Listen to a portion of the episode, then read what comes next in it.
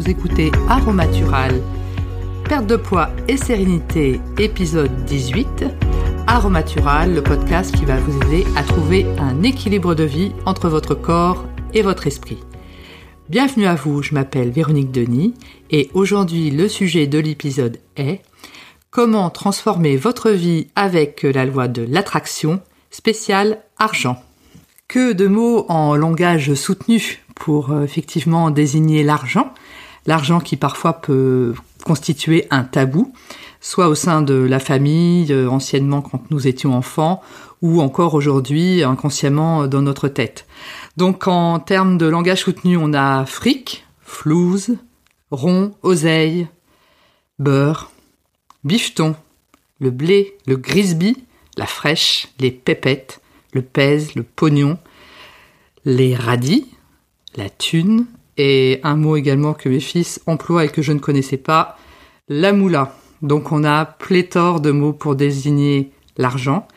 Et pourtant, c'est effectivement un élément qui est essentiel dans notre vie, puisque c'est un peu le, nerf de la guerre, hein. c'est ce qui permet de, de, se loger, de se chauffer, également de se nourrir, mais ça reste parfois effectivement euh, au sein de certaines familles un grand tabou. C'était le cas effectivement euh, chez moi quand, j'étais petite. C'est-à-dire qu'en fait c'était un sujet dont les adultes pouvaient parler, mais les enfants avaient strictement interdiction de le faire. Et en fait le, le tabou, donc soit inconsciemment pour nous ou euh, dans notre famille, ne correspond pas forcément à un manque. Hein. Ça peut effectivement être de l'argent qui est très présent dans la famille, et tant mieux, mais euh, qui constitue malgré tout un tabou. Donc en fait, c'est pas forcément manque, mais ça peut être effectivement quelque chose que l'on souhaite cacher. Alors, par rapport à la loi de l'attraction, on va avoir deux volets. Déjà, il est indispensable d'avoir des euh, comptes qui sont très sains, qui c'est-à-dire qu'il ne faut pas avoir peur d'affronter son compte bancaire et euh, de voir bah, si on gère tout à fait sainement euh, les, entrées et les sorties, ou si effectivement on a une procrastination par rapport à un, poste de dépense ou un autre.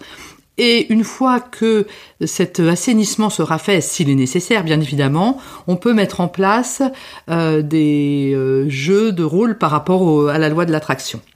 Alors, comment faire effectivement pour euh, avoir une révision complète par rapport à son compte bancaire? Eh bien, il faut effectivement, dépense par dépense, déjà considérer si c'est nécessaire ou pas. Je m'explique, parfois on a des abonnements euh, qui traînent un peu à droite à gauche, qui font que par mois la dépense n'est pas très importante, mais effectivement cumulé sur l'année, ben, on peut vite arriver à, euh, si c'est 10 euros par mois, ben, on arrive à vite fait 120 euros. Et c'est vrai que bah, si on a plusieurs abonnements comme ça, ça peut constituer une petite somme euh, à la fin.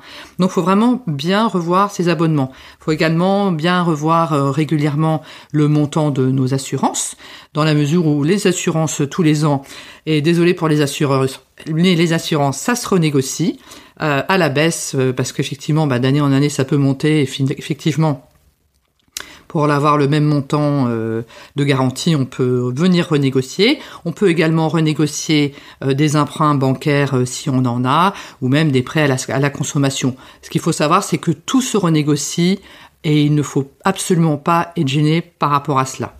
Après, on a un poste qui est important, qui est effectivement l'alimentation. Et voir par rapport à cela si on ne fait pas appel trop souvent à euh, de la nourriture, enfin des, repas à emporter. Et c'est vrai que les, repas à emporter peuvent être assez coûteux et également assez caloriques. Hein. Donc je reviens un peu à ma, perte de poids et à la prise de poids si on a trop de, de repas à emporter. On peut considérer que l'on peut faire la même chose, par exemple des hamburgers, si on est, on est fou de hamburgers, à la maison, en faisant attention à ce que l'on met dans son hamburger, on aura un repas euh, plutôt sain et on n'aura pas dépensé euh, cette somme euh, dans un restaurant pour un, un, repas à emporter. Donc ça, ça peut faire partie effectivement des postes de dépenses qui sont intéressants à bien vérifier de semaine en semaine et de mois en mois.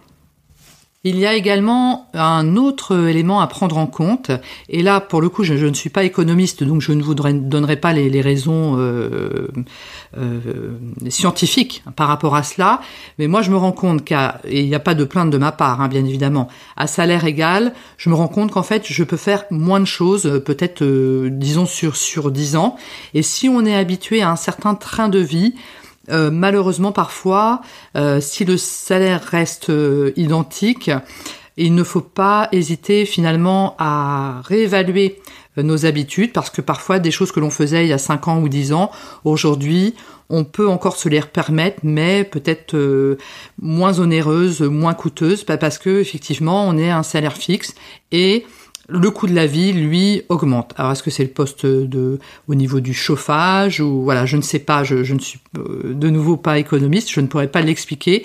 Mais moi, je me rends compte qu'effectivement, au fur et à mesure des années, je me permets moins de choses qu'avant. Et ça, faut pas hésiter à le réévaluer parce que parti dans nos habitudes, en fait, on d'année en année, ben, on sait qu'on peut le faire.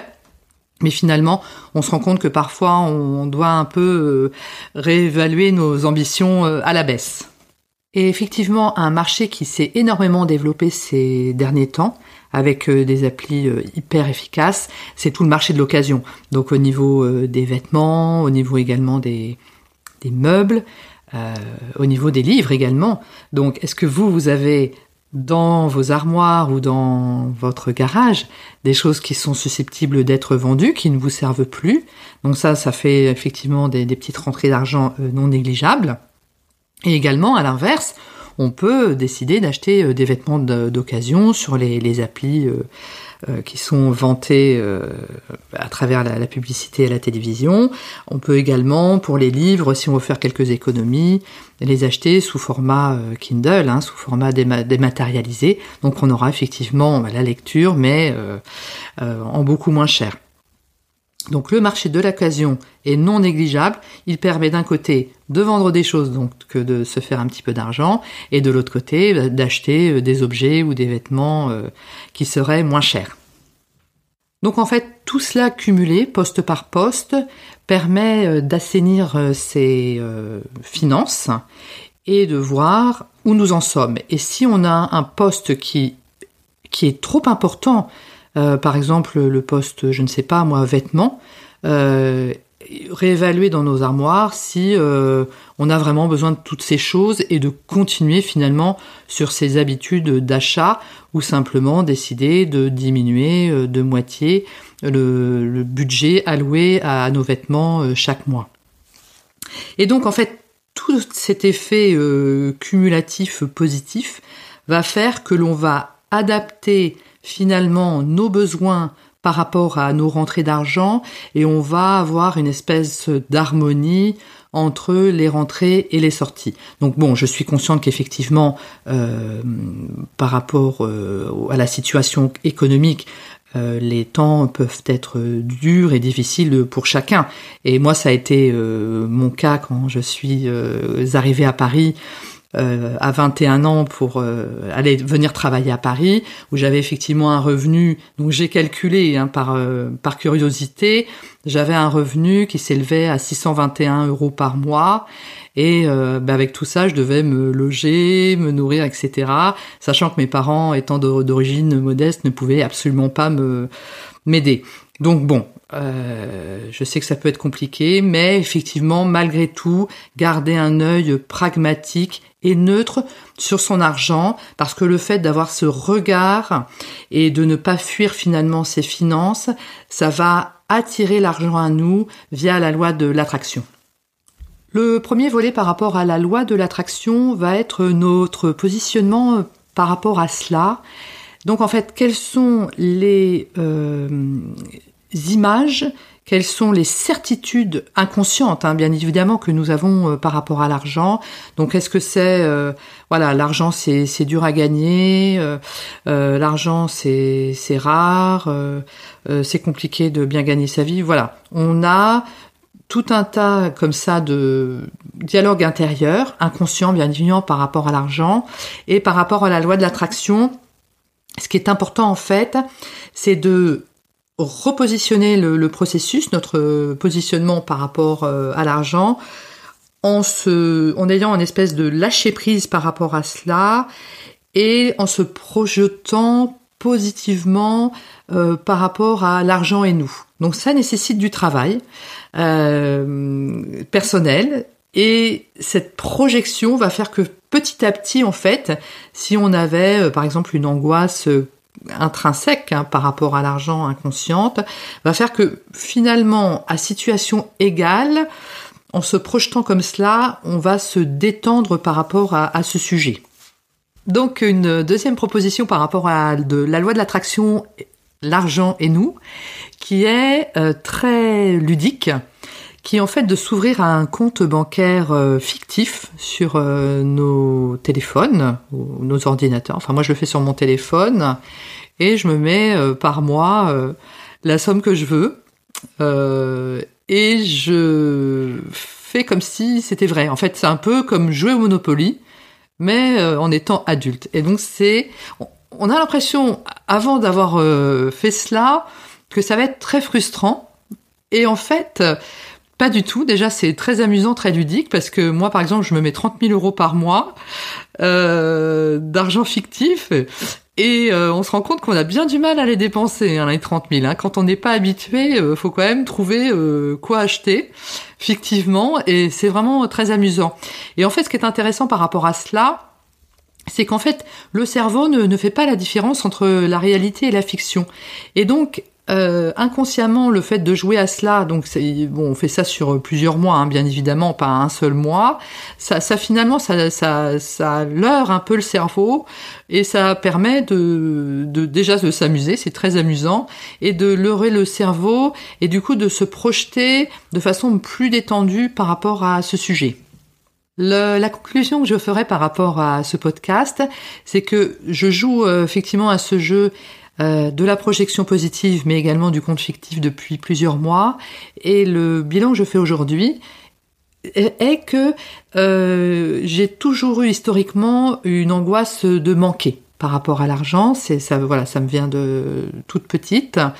Et depuis quelques mois, euh, à jouer effectivement à, à ce jeu, à faire comme si finalement, ça m'a énormément détendu sur le sujet et je n'ai plus ces angoisses-là. Donc, est-ce que dans quelques mois, cela aura également euh, attiré de l'argent sur mon compte bancaire euh, J'espère, on ne sait pas. Mais en tout cas, ça a eu cet effet positif euh, dans ma vie. Donc moi, j'ai envie de vous poser la question. Est-ce que d'une part, vous êtes au clair par rapport à vos comptes bancaires, les rentrées, les sorties Et êtes-vous prêt également à jouer à ce jeu du compte bancaire fictif avec moi? Ce podcast est à présent terminé. Je vous remercie de votre attention et je vous dis à très bientôt.